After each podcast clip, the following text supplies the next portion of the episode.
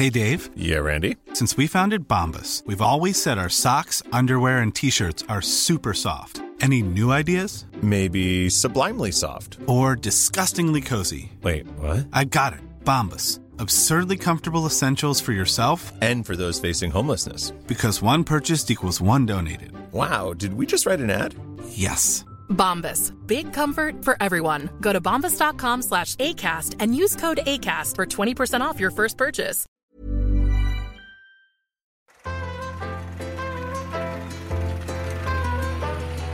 Deze editie bejubelen de heren bevroren Britten die op een dienblad de berg afblazen. En leggen uit hoeveel botten een beetje gentleman hoort te breken. Gaat Ivo hosselen met de bros in de banlieue? Geeft Jort snopvoeding over PC-hoofdtrekkers en autowasserettes. En beantwoordt Ivo de vraag of een nette man aan kan komen met een piccolootje. Nou Ivo, dit wordt echt werk. Ik krijg continu berichtjes van die types van Tony Media. Vooral van de afdeling sales. Want ze zijn een beetje bang dat wij eh, te veel gaan kosten. Dat, dat, dat we dus niks opleveren. Dat we eigenlijk alleen maar hier aan de champagne zijn op hun kosten. Wat natuurlijk ook zo is. Eh, maar er is eigenlijk iets anders wat mij trof in het laatste berichtje van deze juffrouw. En die zei van ja, ik ben er even niet. Want ik ben een week met wintersport. Ja, als we de Grand Dame van de etiketten erop naslaan, moet je dat toch even anders zeggen. Dat is, eh, Agnies Paul van Wieldrecht, hè? De, Ja. de, de etikettenbarones. Ja, Overleden inmiddels trouwens. heeft het niet over wintersport, maar die heeft het over naar Zwitserland gaan, skiën. Maar dan moeten we even uitleggen. Je hebt altijd dat moment dat mensen... ehm, vroeger ging je altijd met, de, met die Volvo Stations. En dan had je dan ergens zo in Zuid-Duitsland... had je die autobaan. Dan gingen de Volvo's gingen rechtsaf naar Zwitserland... en dan gingen de Opels gingen linksaf naar Oostenrijk. Of met de bus, hè? Ja, de imperiaaltjes links en de auto's zonder rechtdoor. Ja, Zwitserland. De Snopcast. Niet inclusief, maar exclusief.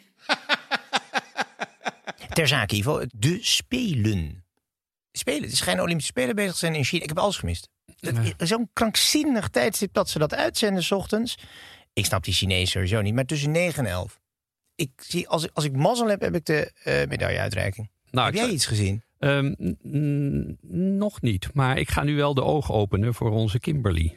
Ja, want er is dus een meisje, Kimberly Bos. Je zou zeggen, die kan niet skiën. Dat is niet een skier, toch? Nee, dat doet ze ook niet. Nee. Zij skeleton. Dus dat is head first op een soort dienblaadje Ja. boven de 100 kilometer met je kin 10 centimeter boven het ijs naar beneden. Dus echt bloedlinke sport, letterlijk. Ja, en Kimberly gaat dus eh, vannacht niet op de rug, maar op de buik. Want die gaat dus vannacht, vrijdag op zaterdagnacht, gaat zij ja, misschien wel een medaille halen voor Nederland. Natuurlijk nog nooit op uitgekomen, dat nummer überhaupt. Ehm, en ze ligt dan op, en dat trof mij. Ze is kampioen geworden in januari op de Cresta Run. En daar kunnen wij ons nog wel wat hele koude momenten van herinneren. Een prachtige eh skeletonbaan in St. Moritz. Ehm, waar, je met 100, 130 naar beneden gaat. Vertel. 138, ja, dat is het, eh, het record. Maar dat is een baan die er al sinds 1885 ligt in St. Moritz. Dat is ook het aardige van St. Moritz. Het is echt een wintersportplaats, niet alleen maar een skioord. Je hebt het zelf ook echt over wintersport nu. Nou, ik, nee, ik zeg ja, ja oké. maar eh, Ja. eh, Ik, sluit, eh, ik sla even Agnies Paul van Wieldrecht erop na. nou, nou ja, ik ben in Zwitserland, oké. En ehm, daar heb je eh, sinds 1885 dus deze baan die enorme aantrekkingskracht altijd heeft uitgeoefend op eh, Britse excentriekelingen, militairen. Mhm. En je moet het zo voor je een beetje een soort oversized dienblad. En dan raas je naar beneden. En dan tien bochten verder, als je geluk hebt, eh, kom je, eh, kom je eh, al dan niet helemaal met al je ledematen weer over de finish. Maar sowieso, die, die crest. We kennen natuurlijk allemaal bobslee. Maar ja, dan zit je eigenlijk relatief veilig in zo'n bakje. Dan kennen we het rodelen. En dan zit je met je voeten naar voren. Ja, Maar het, het spannende van die, van die Cresta-run, van dat, van dat toboggan noemen ze het volgens mij zelf... is dat je dus... We hebben toen ook wel, zijn op die baan... We hebben het nog steeds niet gedaan. Dat is eigenlijk een belofte dat we het een keer moeten doen. Ehm, eh, dat je een soort handschoen aankrijgt, een soort berenklauw. ja. Waarmee je nog met je nagels in het kan ijs remmen. kan remmen van 138 naar 128. Maar veel langzamer gaat dan ook niet. Nee, ze hebben wel een soort, want het is dus in tegenstelling tot andere bobbanen. Ze hebben één open bocht. Dat is een soort ventiel om ervoor te zorgen dat, je, dat mensen die het echt niet redden. en voordat het echt hard gaat, eruit worden gegooid. En dat is de beroemde shuttlecock Ja. curve. Weet jij dat eigenlijk, waar dat, eh, waarom hij zo heet? Dat heb ik pas vanochtend gehoord toen Nee. ik onze Nederlandse kampioen Oscar Hatting sprak. Sh- shuttlecock doet mij een beetje Ja. aan badminton, denk ik Ja. eerlijk gezegd. Maar Ja, die krijg je ook. Je wordt automatisch lid van de Shuttlecock Club als je uit die bocht vliegt. En dan krijg je een das met een badminton shutteltje. En dat is een verwijzing aan het tijdperk dat er nog vrouwen mochten eh, meedoen. En dat die rokken die ze aan hadden uitwaaierden als het ware het een badminton shuttle. ja. En tegenwoordig mogen er geen vrouwen meer meedoen. Nou, sinds een paar jaar mag het weer wel. Echt Het is- ook wel weer jammer eigenlijk. Ze moeten wel ietsje lagere hoogte starten. Dat is, eh, er is één vrouw die Ja. dat ooit heeft gedaan. Op de hoogste plek eh, is die begonnen, Vera, eh, Vera Barclay. Was er een, een Amerikaan die daar meteen achter kwam. Die dacht, ik zal haar leren. See you at the finish. Die wilde daar eh, Ja. meteen achteraan. En die is toen bij de shuttlecock inderdaad gesneuveld. Dus, Ja, het eh, mooie van die shuttlecock, je kan het ook allemaal op YouTube volgens mij wel vinden. Daar zie je eindeloos veel mensen uit die baan vliegen. Maar het is eigenlijk een veiligheidsventiel. Hè? Want als die, Mhm. als die bocht daar niet zou zijn, dan klap je dus met 100 plus naar beneden. En dan, ga je, dan krijg je dus echt gebroken benen. Ja, nou ja, goed. Je hebt, het, het, het mooie is dat je er dus uit lasert. En dan moet je laten zien dat je eh, eh, eh, nog, eh, als je nog je beide hal- arm hebt die niet gebroken zijn, moet je twee armen tegelijk opsteken. en, ehm, en, je, en het leuke is dus dat je lid wordt automatisch van de Shuttlecock Club. En, en mee mag doen met het Shuttlecock Ja. Cock Dinner. En dat is echt wel een bijzondere happening met Ja, veel verkleed. dat is toch altijd in Dorchester in Londen ieder jaar. Eh daar komen alle, alle nieuwe leden komen daar sowieso ook bij. Volgens mij het meest bijzondere lid van die Shuttlecock eh, Club is een paard. Dat moet je even uitleggen. Ja, er waren ooit bij werkzaamheden aan de baan was een paard op dat ijs beland en met beide poten omhoog. Inderdaad, godzijdank, in de shuttlecock eruit gevlogen en dus automatisch lid van de shuttlecock club en werd overgevlogen naar Engeland en eh, geïnstalleerd als lid. Met een das om, hè? Ja. En ik heb nog iets eh, waarvan ik denk dat jij het niet weet. Je hebt eh, binnen de Shuttlecock Club heb je een tweestrijd, want je hebt twee soorten das. De meest begeerde is met een heel klein rood puntje beneden. Nooit van gehoord, maar. Nee. En dat is als je ehm, de Shuttlecock bent uitgevlogen met aanwijsbare sporen van bloed. Dus dat is wel die Heerlijk, hè? om de nek moet hebben. we moeten ons natuurlijk realiseren, die Engelse militairen die die club eigenlijk tussen die oorlogen in het interbellum eh, groot hebben gemaakt, dat waren natuurlijk allemaal kerels die van het front kwamen. Die schrokken natuurlijk niet van een poot eraf of een arm gebroken, dat hoort er een beetje bij. Nou, er was wel er was een beroemde uitspraak van een van die militairen, van de grondleggers, die, de, die zeiden van eh, om dit eh, een uitdagend te noemen is het understatement van de eeuw, deze baan. Eh, laat ik het zo samenvatten, de Cresta Run is het meest betrouwbare laxeermiddel ter wereld. Dus zo moet je het een beetje voor, voor je zien. ja, we zijn toen, eh, nou, we zijn er vaker geweest. En het interessante in het clubhuis vond ik als je binnenkwam, en loop je het heel mooi, ja, zo'n soort. Zo- Zo'n huisje uit de jaren 50 van zo'n Ja. trein, eh, van zo'n klein treinparcours. Ja, zo'n soort Spartaans. Prachtig, ja. Maar daar, daar hingen aan de muur van het clubhuis allemaal eh, eh, dode eekhoorns. Ja, dat is wel ontzettend eh, treurig eigenlijk. Maar dat zijn de, eh, de, de eekhoorntjes die 's ochtends eh, niet verboend op de baan zitten te knabbelen. Die kunnen wel eens een, een, een sleer tegenkomen. En Ja. die spatten dan uiteen op de helm. Dus er staat wel bij, our beloved friends who gave their life. En er hangen nog meer dingen. Er hangen ook allerlei röntgenfoto's van de mannen die eh, ja, echt met, met metalen platen bij de sleutelbenen. En je krijgt ook als je daar als amateur je een keer wil aanmonsteren om het een keer te proberen, dan krijg je het, het, het fenomeen van de death talk. Dan word je voorbereid op eh, wat je te wachten staat. Mhm.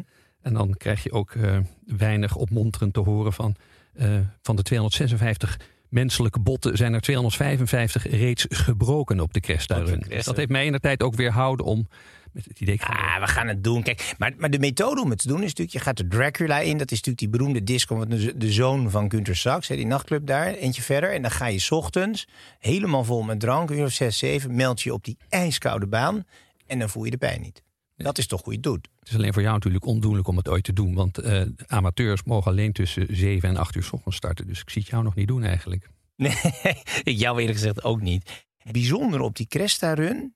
ehm, de eerste, het eerste echte ongeluk, het zware ongeluk... Ja. is dus gewoon op Nederlandse naam gezet. Dit is een primeur, die hebben we 114 jaar goed kunnen houden. Maar je mag hem nu presenteren aan de wereld. is ook meteen onze held van de dag. Ja, en er staat zelfs een standbeeld van hem vlakbij het Coolm Hotel. Het Coolm Hotel is een beetje het, eh, het, het Engelse hoofdkwartier van, eh, eh, van de club.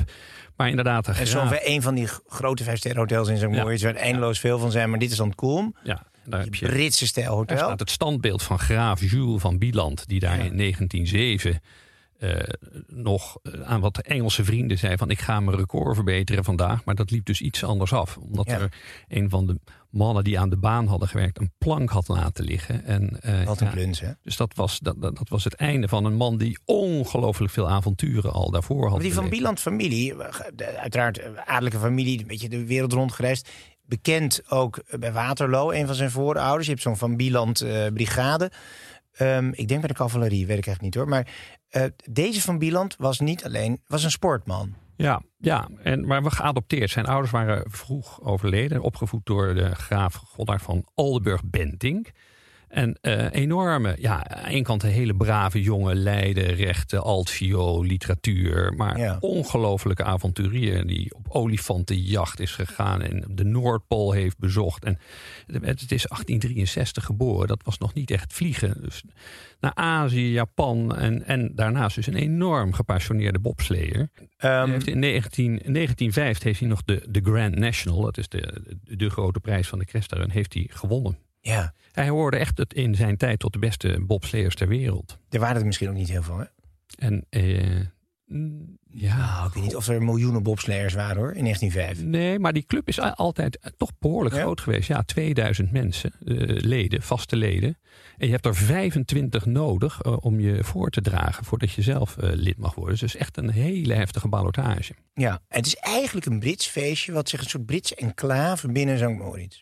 Ja, want En ze hebben volgens mij ook zo'n bar in de Stefanis, eh, waar ze altijd samenkomen in Ja. het hotel. Ja, er wordt er gekeken naar, naar de, de, de dagrecords. En daar Ja. kom je samen. Dat, dat is, eh, en er zijn meer in het, in het Koelm Hotel ook. Daar, daar, daar, daar zijn partijen. Zo die shuttlecock dinner is ook met, met veel veren en, en, en uitbundigheid s'avonds. Dus, Mhm. ehm, Maar even, wij eren dus nu een man, Jules eh, van Bieland, die een fantastisch leven heeft gehad en die eindigt dan op een plank van de terreinknecht van de Cresta Club. ja, nee, dat, Dat is ja, niet dat is groots, hè? nee, maar een ongeluk is altijd. Hè, we hebben het daar al. Hè, Maar is een, is, een, is een lullige manier zoals dit van heen gaan, dus niet verslonden worden door een tijger of in een veldslag of zo, dat is eigenlijk ook goed. Ehm, nou ja, dat is de tragiek van een ongeluk. En dan heb je alles doorstaan. En dan, eh, en dan ga je op zoiets onbenulligs als een plank op de baan. Ga je naar het hiernamaals. Dat vind ik toch een beetje verdrietig ook. Zullen we even een klein moment van stilte voor de graaf van Bieland? Wil je nog even weten hoe er over hem geschreven werd in de tijd?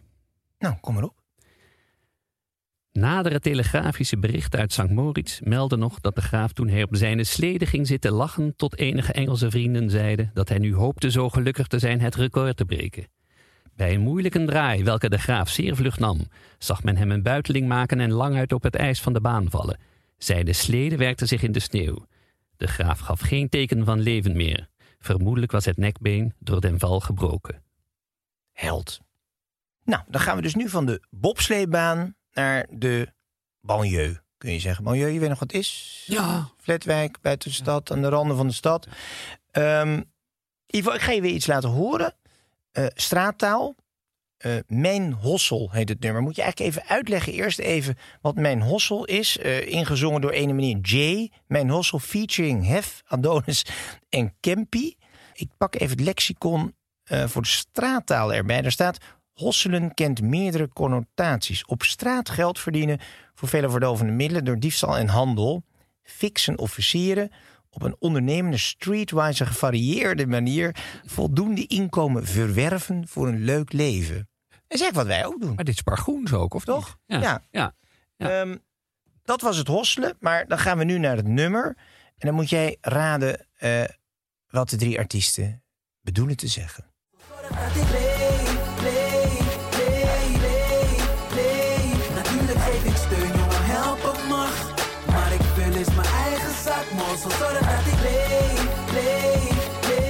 Dat was de eerste. Dus helpen mag, Ach, maar, ik vul eerst mijn eigen zak. Mijn hossel zorgt dat ik leef. Wat bedoelt eh, deze voice-deelnemer hiermee? Hossel als in iets, vrouw of hoer of... eh, nee, dan is het een kech, toch? nou, iets wat je hebt geritseld, iets wat je hebt geregeld. Dus Ja? iets toch een beetje met een luchtje, denk ik. Handel. Ja, Beetje ambulant handel op straat. Ja. Oké, we gaan door naar de volgende ronde. Gaan we het volgende stukje nemen? Laten we eens even luisteren. Ivo, concentreer je, belangrijk. Heavy dealer. Want als het aan rap lag, was ik nog steeds broke. Fuck dat, motherfucker, ik breek brood. Shit, ik ben een hustler, sinds de eerste snicker in mijn mouw. Wilde popo me vouwen, maar het is er nooit gelukt. Ja. Eh, ik hoorde ook nog even het N-woord. Dat hoeven we verder niet te vertalen voor Sivane Simons. Maar eh, dan deze. Sinds de eerste snicker in mijn mouw wilde Popo me vouwen, maar het is ze nooit gelukt. Ja. ja Even, wat is een snicker? Eh, ik denk heel naïef. Ja, zou dat een metafoor voor iets anders zijn? Maar als we het eventjes praktisch doen, dan zou ik zeggen: mijn eerste diefstalletje. in de winkel gewoon even een Ja, candybar gejat. De popo kan, eh, kan de. eh, Popo was gewoon een clown. oh, Popo of- de of politie. dat, ja, ja? de popo me vouwen, de politie me inrekenen. Maar het Vouwen, er dat is dus eigenlijk dan ja, zo... klein krijgen. Dat je ze even zo wop, dat busje ja. induwt. Maar het is ze nooit gelukt. Dus ik ben ontsnapt aan mijn eerste diefstalletje, zou ik vrij vertalen. De eerste snik, ik dacht eigenlijk meer de eerste snikker in mijn mouw. De eerste keer dat je een pistool bij je hebt. Maar een pistool heb je toch niet in je mouw? Dat, Nou ja, het is meer in overdrachtelijke zin dat je hem bij je hebt. Hè, dat je hem, en eh, daar heeft de politie mij gezien. Toen hebben ze hem willen pakken, maar het is natuurlijk niet gelukt. nee, ik, Wat? voel, ik voel toch enig onvermogen bij ons. Eh, laten we de hulp inroepen. Nou, lieve luisteraar, als je dat dus wil, dan eh, stuur ons een, eh, een mailtje met explicatie naar uh, desnopcast.tonnymedia.nl. Nou, Ivo, volgens mij ben jij klaar voor de banlieue. Je kan er zo intrekken in je vleetje. Ik verheug me nu reeds. Ik denk dat ze er klaar voor zijn. Nou, hoewel, eh, het zal even wennen zijn van beide kanten. Ja, Ivo, Ivo, voordat we verder gaan, we even een intermezzo. Ehm want ik zou bijna zeggen, de boven ons gestelde, namelijk de adverteerders. Ja, zonder welke wij niet leven. Nou, weet ik niet hoor. De, de firma bestsecret.nl. Dus Best Secret en heeft de informatie. Dat is een eh, exclusieve modewebsite. Waar je alleen als je lid bent, hoe snobberig, kan profiteren van kortingen tot wel 80%. Ehm, ik ben even voor je gaan eh, inloggen. Eh, en eigenlijk via jou ook een beetje voor je, voor je verkering. Die je wel of niet hebt, dat is nooit helemaal duidelijk bij jou. Dus ik ben even gaan kijken. En toen kwam ik ineens een, een Saint Laurent schoentje tegen. Sandaal heet het hier dan. Maar dat is eigenlijk best wel een sexy eh suède eh, schoen. En toen dacht ik, hé, hey, wacht even. Die heb ik ooit zelf op de Via Monte Napoleone... voor een aanzienlijk hoger bedrag voor mijn toenmalige gekocht. En dat is wel grappig, dit verhaal. Want ik herkende die schoen meteen. Ik dacht, wacht even. Eh, toen zij, de, nou ja, laten we zeggen, de echtelijke sponde verliet, zoveel jaar geleden, toen heb ik ook dit eh, uit, haar, eh, zeg maar uit haar bezittingen, dit scho- schoentje ontvreemd. Oh, Dus ik dacht, ja, ik hou altijd van een ex één of twee kledingstukken achter. Dat ja? weten ze niet, maar ik heb dus allemaal kledingstukken van die meiden. Dus Dus daarom heb ik zoveel kasten. Dus, ehm, eh, dus deze schoen die zie ik ineens staan voor 309 euro. Dat is, dat is een fractie van wat ik ervoor betaalde. Daarnaast staat trouwens van de firma Tots een soort, wat wij zouden zeggen, een bedslof. Vind ik ook wel sexy. Hey, wat zou jij voor mij uitkiezen?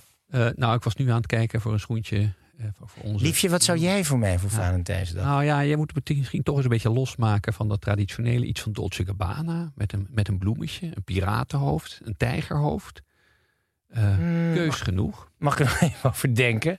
Ja, Eh, jij maar, bent eh, fan van, de, van Dolce Gabbana. Log in, 3000 merken. Ehm, dus eh, eh, sla je slag. Alles is op voorraad. Ehm 80 volle procenten korting ook nog. Je moet je wel even registreren via de unieke link. www.bestsecret.nl slash snopcast. Het snobject. Ivo, eh, waar gaan wij de eh, luisteraars weer verder mee helpen in het leven? Je hebt weer iets heel waardevols bij je, zie ik. Ja, ik heb een eh, metalen schoenspanner eh, met een schroeftop.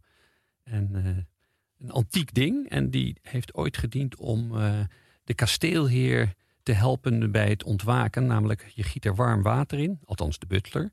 En eh, zoals je weet is adel eh, nogal zuinig. En de thermostaat, zeker 's ochtends, staat op 16. Dus je schoenen zijn ijskoud. En de butler giet hier dan warm water in. En dan zijn je schoenen, als jij uit je bed stapt, zijn voorverwarmd. Dus, en het leuke is dat ik heb daarna veel mensen gehad, die wil ik ook hebben. En ik heb ontzettend mijn best gedaan om die dingen te vinden. Ooit dus op een antieke markt in Engeland gekocht. En ik kan ze gewoon niet meer vinden. Dus het is echt een schaars goed. Dus dit is een schoenspanner waar je als een soort kruikje in je schoen. Maar ik dacht dat die Engelse adel altijd eh, butlers zocht met exact dezelfde voetmaat. Zodat je je butler opdracht kan geven 's ochtends om in jouw schoen te gaan lopen. Zodat die voorverwarmd is, goed ingelopen is en hem dan overdraagt. Of is dat toch een beetje... Nee, ja, dat is nee. Je had vroeger het fenomeen van breaking in the shoes. Het was natuurlijk eh, toch andere looitechniek. En die schoenen waren de eerste tijd ontzettend eh, nou, heftig voor je poten. Dus je, eh, je vroeg een butler met dezelfde maat dat die dat eh, breaking in the shoes, dat die dat even voor zijn rekening kon nemen. En als die schoen dan een beetje soepel was, dan pas Ja. stapte je over. De- ik denk dat er wel wat butlers met extra ogen rondliepen. Maar dat zal waarschijnlijk dan de assistant butler zijn geweest. Want de head butler deed het natuurlijk nooit zelf. Eh, nee, dit zijn, dit zijn de knechtjes op de vliering die dit zullen doen. Dus nergens meer te koop. Dus in die zin weer buitengewoon onnuttig. Dus ideaal voor deze rubriek. Precies. De snopvoeding. Heb ik ook nog eentje voor jou. Ehm, in het kader van de snopvoeding de vraag: mag je je auto wassen?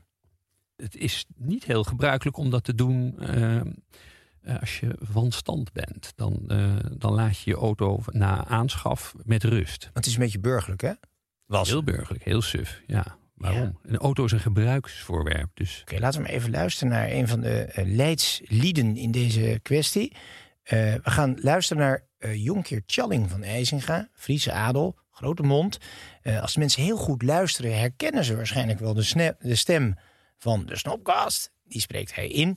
En eh Tjalling eh, onderwees mij een aantal jaren geleden, toen ik met mijn Land Rover Defender bij hem op bezoek was, even hoe je met een auto om moet gaan. Hoe je moet kijken naar waarom de ene Defender niet de andere Land Rover is. Luister maar. En nu dacht ik voor de gelegenheid, ik kom in een auto die past. Eigenlijk een echte oud geldauto. Kijk, daar staat hij. Wij hoort nou een PC hoofdtrekker. Die auto die is helemaal spik en span schoon. Hij lijkt hetzelfde, maar is niet hetzelfde. Want hij is nieuw. Want hij is nieuw en een auto hoef je helemaal niet nieuw te kopen, want het is toch een gebruiksvoorwerp. Kijk nou naar de mijne. Die is ouder, die is veel smeriger. Wat Ik zie modder, ik zie ja, roest, die wordt ik zie echt gebruikt. Schimmel. Wij hebben voor op een lier, dat heb jij in de PC Hoofdstraat helemaal niet nodig, maar dat hebben wij wel nodig. Die van ons kan open. Dus eigenlijk is dit gewoon. Maar dit is eigenlijk nieuw geld en dit is oud geld. Zo zou je het kunnen zeggen. Terwijl het afstandelijk er hetzelfde uitziet. Nee, helemaal niet. Dat is namelijk de kunst om het onderscheid te zien. Ah, mooi hè, Tjalling. Ja. Dus ja, het was inderdaad een hele smerige Land Rover... waar hij nog steeds trouwens in rijdt natuurlijk... want hij koopt nooit iets eh, nieuw. Dus hij heeft een punt. Toch zijn wij wel van die burgerman... die, die, die, die hun auto's wassen of voor mij wat laten wassen. Maar die Ja. dingen zien... Zeker jouw auto is altijd... Jij bent met vrezig. ja, ja helaas. Ik trouwens ook, ja. ja. Maar, heeft ehm, ons wel door corona heen gesleept, hè? Deze kwaal. Nou, mij niet bepaald. Ik heb het twee keer gehad. dus, eh, Ik heb het nog steeds niet gehad. Hey, maar dat, en je ziet ook in de oude rallywereld bijvoorbeeld dat je je auto niet mag wassen. Dus stel je hebt een, eh, je, je, je, je oud-oom heeft een Alfa 6C, zo rond 1930 gemaakt. Waarde tussen de, nou ja, laten we even grofweg zeggen, tussen de 3 en de, en de, en de 15 miljoen. Het ligt een beetje aan wat zijn racehistorie is, maar er zijn er niet zoveel gemaakt. Als je die even leuk met spons gaat wassen of in de wasstraat trekt, wat vrij ingewikkeld is, een open auto. Was je wel wat waarde weg, ja. Nou, dan was je denk ik een paar miljoen weg, ja. Dus eigenlijk als je eh, eh, een auto hebt met historie, met, met, met, moet dat patina moet erop blijven. Je moet de kras, je moet het vuil, je moet de stickers van de rallies gewoon Ja. blijven zien. Ja, ja nee, zeker. Eh, En, en, en wa- en wassen is taboe. En, maar het, het, het, het gaat soms toch wel even anders toe. Ik heb nu net gehoord dat in de Van, Eegs, eh, Van Eegstraat... dat daar In Amsterdam-Zuid. ja, waar iemand voor een godsvermogen zijn, eh, zijn huis heeft verbouwd. Echt een beetje op de schaal zoals dat in Londen gebeurt. Met, eh, met bioscopen onder de grond en, en fitnessruimte, saunas. Maar hij, deze vent heeft ook een eigen wasstraat aangelegd. Die rijdt gewoon zijn, ja, wat heeft hij echt voor speelgoed? Nou, ja, wat, wat, je daar, wat je daar ziet, heb je drie merken: Range Rover, Porsche. En dat, dat, ik- Allen in de kleuren zwart-zwart, zoals dat dus daar, dat, dat, is een, Ja. dat, dat, dat is toch wel bond, vind ik. Ja, goed zeggen. In eigen wasstraat. Ja, maar, maar het is ook een burgerman, dus dit is wel eerste generatie geld, lijkt mij toch? Eh, Ik denk niet dat Jalling van IJzer een wasstraat in zijn, in zijn kasteel. ik denk dat we hem dan nog harder horen lachen als we hem op ons eh jingletje horen Ja, lachen. misschien nog wel even leuk voor de mensen om te horen. Hoe klinkt Challing ook alweer als hij echt in een uitbundige buis, wat ongeveer om de 15 seconden is? Dit. Volgens mij is het tijd voor de verlossende zucht. Vooral voor de luisteraars schat ik, maar toch ook wel een beetje voor ons. Ivo, wat heb je nu voor een zielig flesje bij je? Ja, dit is wel heel erg sneu, dat geef ik toe, het piccolootje. En, en die halve, eh, die zie jij ook niet al te vaak, die ik nu ga openmaken. Nee. En dan heeft natuurlijk onze gewone flessen, de, de, de standaardfles. Maar het begint eigenlijk pas bij de Magnum. Ja, want even, dus een, neem nou zo'n half flesje Moet en Chandon die jij nu hebt. Is dat kwalitatief net zo goed als een hele fles? Ik bedoel, proef je enig verschil? Maakt het niet uit. Nee, dat hoef je niet. eh? Kenners zullen beweren dat de, de, de, de wijn of de champagne... het sst, Zuchtje. iets te hard. Ja, Toch dat fietstochtje, hè? Wat, eh, ja, het is toch... een- Je bent ook wel een beetje een ordinaire jongen soms, hè? Ehm, maar het begint pas leuk te worden inderdaad na de Magnum. Hè? Want je hebt ongelooflijke hoeveelheid Dus even, we tellen even. Die Piccolo is twee glazen, anderhalf glas. in glas. Een glas. Ja. Dan hebben we de een- demi, dat is drie glazen, denk ik. Dat is een halve. Dan zes glazen in een, in een fles van 0,7 liter. En dan gaan we door. Want daar begint het een beetje. Dan gaan, we, dan gaan we door met de Magnum, anderhalve liter. Dan krijg je de Jeroboam, 6 liter de Methusalem. 9 liter is nog te hanteren. Dat is de Salmanazar. En dan wordt het lastig, zowel voor de producent als eh, voor degene die moet uitschenken. Er komt, zoals je weet, waanzinnige druk op die flessen. Vanaf 9 liter krijg je ook statiegeld op de flessen. Ja, want even een gewone fles champagne. Ik sabreer ze regelmatig. De echte kenners vinden dat eh, buitengewoon veel gerf. Doet lekker toch. Ehm, maar dat, die, dus die gewone fles staat al iets van twee, drie autobanden druk op. Ja. En dan gaan we dus naar een Magnum, Methusalem, noem maar op. Zo'n hele grote fles. Hoeveel druk staat erop? Daar, vlieg je, daar schiet je gewoon niet mee naar de maan. Nou, de 15 liter kan je een dak van een auto eh, wegblazen. Ja? En ik denk niet dat dat eh proefondervindelijk gedaan, maar dat, dat, dat is echt behoorlijk. Dat maakt het ook heel lastig voordat ze een fles hebben die ze kunnen gebruiken. Want dat wordt echt met laser gecontroleerd vanaf 9 liter. Want het, je, je hebt natuurlijk toch aansprakelijkheid. En, maar het, gaat, het, gaat, het wordt nog wilder met de Balthazar 12 liter. En die is niet meer te tillen. Dus dan heb je ook Want we, we hebben toen, ik, ik herinner me, het, het, het boekje Extra Vakantie, een onverbiddelijke bestseller natuurlijk, hebben wij gelanceerd in een hele grote kruiwagen met ijs met een enorme fles champagne. Was dat 15 liter? Wat was Eh, dat? dat was de Nebuchadnezzar inderdaad. want die moest je dan inschenken vanuit de kruiwagen, Ja, vol ijsblokken. omdat die te zwaar was. Maar dat kolkt eruit. Dus voordat je dat adequaat opvangt in een glas, nou, dan ben je echt al twee glazen verloren. Eh, En, maar het kan nog bonter met de, de Melchior. Dat is Melchior. ja, 18 liter. Nou ja, Wat is dit voor een hobbyisme? Waarom moet het zo groot zijn? Wat heb je eraan? ja denk, Voor een aan, feestje. denk aan Ja? Beach, denk aan Dubai. eh, Oh, maar je bedoelt dus eigenlijk, je hebt die grote flessen nodig omdat je anders het zwembad niet op tijd vol hebt. ehm, nou, dit is, dit is een on- een- letterlijk een ondraaglijke Zullen we fles. even, de zullen we even, even wat, we hebben hem. eh, Laten we, klinken op, laten we klinken op de Midas. Hmm. Moet en Chardon, dat vindt eigenlijk iedereen lekker. Dat kan nooit misgaan. De Labrador onder de champagne, Ja, toch? zeggen we wel in het vak. De kwispelende ja, fles. Ja, ja nee, die, is- die, is, die is heel constant en, en prettig en niet te veel zuur. Grootste productie, denk ik ook, of niet? Ehm, dat denk ik wel, ja. Dat, ehm, En de grote winstmaker, daar koopt Arnaud ze, daar, daar tankt Arnaud zijn Falcon van vol, of niet? nou ja, Arnaud heeft nog wel meer dan uh, Moët Chandon. Die heeft, zoals je weet, iets van acht verschillende merken. Dus hoe die verhouding is, weet ik niet. Maar de Midas, daar moeten we nog even op klinken. Dat is eh, de 30 liter. 30 liter. Ja, dus gewoon 40 gewone champagneflessen in één fles. Zie je het voor je. Wat is de zin van de Midas? Nee, dat is Dus je hebt, je hebt hoeveel personeelsleden heb je nodig om dat ding in te schenken? Nou, daar ben je. Dat, dat, dat, vergt, dat vergt, vergt echt. eh, Een brigade. eh, ja, en veel oefening. Dat is het leuke eraan. En ik denk, de luisteraars vinden dat dan weer leuk. Een, een beetje goed geprijsde Midas, 30 liter, waar hebben we het dan over? Nou ja, eh, eh, if you have to ask the price, you can't afford it. Geen idee.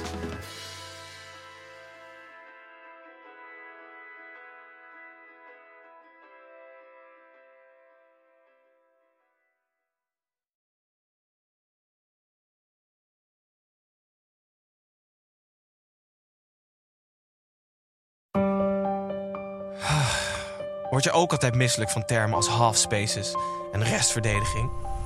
Luister dan naar de derde helft. In 45 minuten praten we hierbij over alles wat je niet wil weten over de Eredivisie. Wij hebben er ook geen verstand van, maar we hebben het wel erg naar ons zin. Tot zondag. Hallo lieve podcastgasten, ik ben Julius Jaspers.